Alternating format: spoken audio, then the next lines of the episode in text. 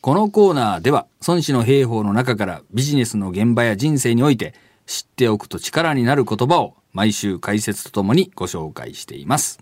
先週はあの最も有名な孫子の言葉はいはい。 「彼を知り己を知らば百戦危うからず」うん。そしてもう一つ「兵とは軌道なり」っていうのを教えていただいたんですがはい。今日はあの「へえこんなのも知ってんだ2だね」みたいなもう言われるようなものを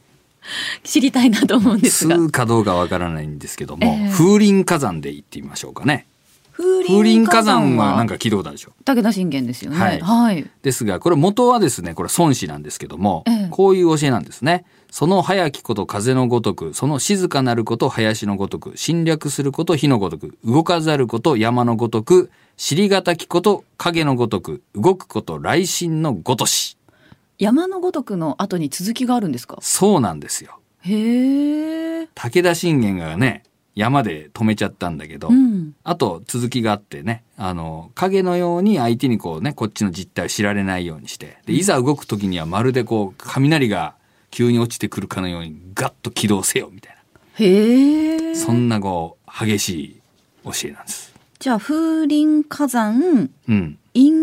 来ってことですか。そうなんですよ。へえ。本当はね。本当は。うんまあ、それだと長すぎたのか、 ちょっとよくわからないんだけど。四文字熟語のまあはたしっくりきたあのかなの、ね、武田信玄の旗印的に言うと、風林火山のとこまでだったんですけども、はい。これ全部ひっくるめて改めてうんどういう言葉なんでしょうか。まあ、これどういう言葉というか、はいその、軍曹編というね、うんそもそも編の中の一節なんだけど、軍というのはあの軍隊の軍に、争うと書いて軍曹編っていうんですけども、はい。軍曹というのは何かというとですね、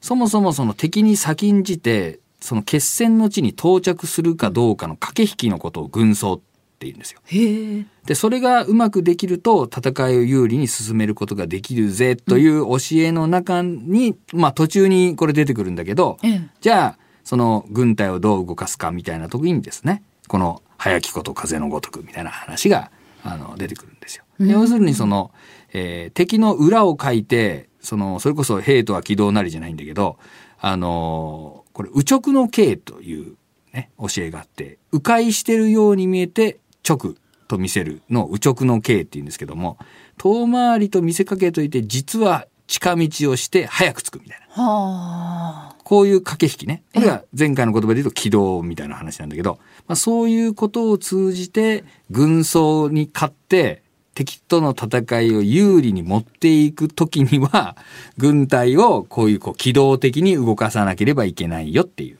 うん。そのまあ、例えですよねう。ん侵略すること火のごとくって、まあ火火でこう焼き払って、ね、もう草の根がもう残らないようにしろとか、うん。えー動かないのは山のごとくみたいな。いうとこう、比喩表現で、うんその伝わりやすくしたっていうか確かにまあ、そういうちょっとこう持った あの一節じゃないですか。あこれじゃあビジネスに応用するとなると、うんどういうふうに受け取れるんでしょうか、まあ、これを単純に考えていくとやっぱりそのスピードとかね、うん、その選択と集中じゃないけどやっぱこうメリハリを効かせるとか、はい、まあ、そういったようなあの意味になるんだけど、うんまあ、私はこれはあの営業風林火山というふうにあの営業に置き換えてですね早きこと風のごとくはまあ同じなんだけど、ええ静かなること林のごとくはねまるでその森林浴でもさせてるかのように気持ちよくヒアリングをしなさいとはあそして提案することを火のごとくうん提案は熱く火のように語りそして根火飾ること山のごと しというふうにこう置き換えてえーおりましてはいあのーちょっと違うじゃん。動かざること山のごとくと孫子は言ってるんだけど、まあそれをこう値引値引きに置き換えて、まあ値引かざること山のごとしと。これ言うと大体営業の人はみんな苦笑してね、くみたいな。うちちょっと値引きばっかりしてるみたいな感じになる人が多いんだけど、まあそのように言っていてですね。ええ山までで終わらしてるんだけど、やっぱりスピードは大事だしね。うんそしてそのアクティブリスニングもそうでしょ。そしてこう、よくあの、やっぱ提案が最近こう、しらっとした提案が多いんで、やっぱりお客さんに提案するとときは本当に良かれと思ってね、熱く提案しろよと。情熱を持っうて、ん、だけど、だからといってその何でも客の言いなりになったりとかね値引かれっぱなしじゃなくてやっぱりこう値引かざることを山のことしてね、安易に値引いていいことはないんでやっぱそういうことをきちんと営業でやろうぜみたいにちょっと置き換えて、うんあの言ったりしてるんですけどね。へえ、はい面白いですねそれまあこれもまあ孫子と同じようなもんなんだけどこういうふうにこう比喩にすることによってその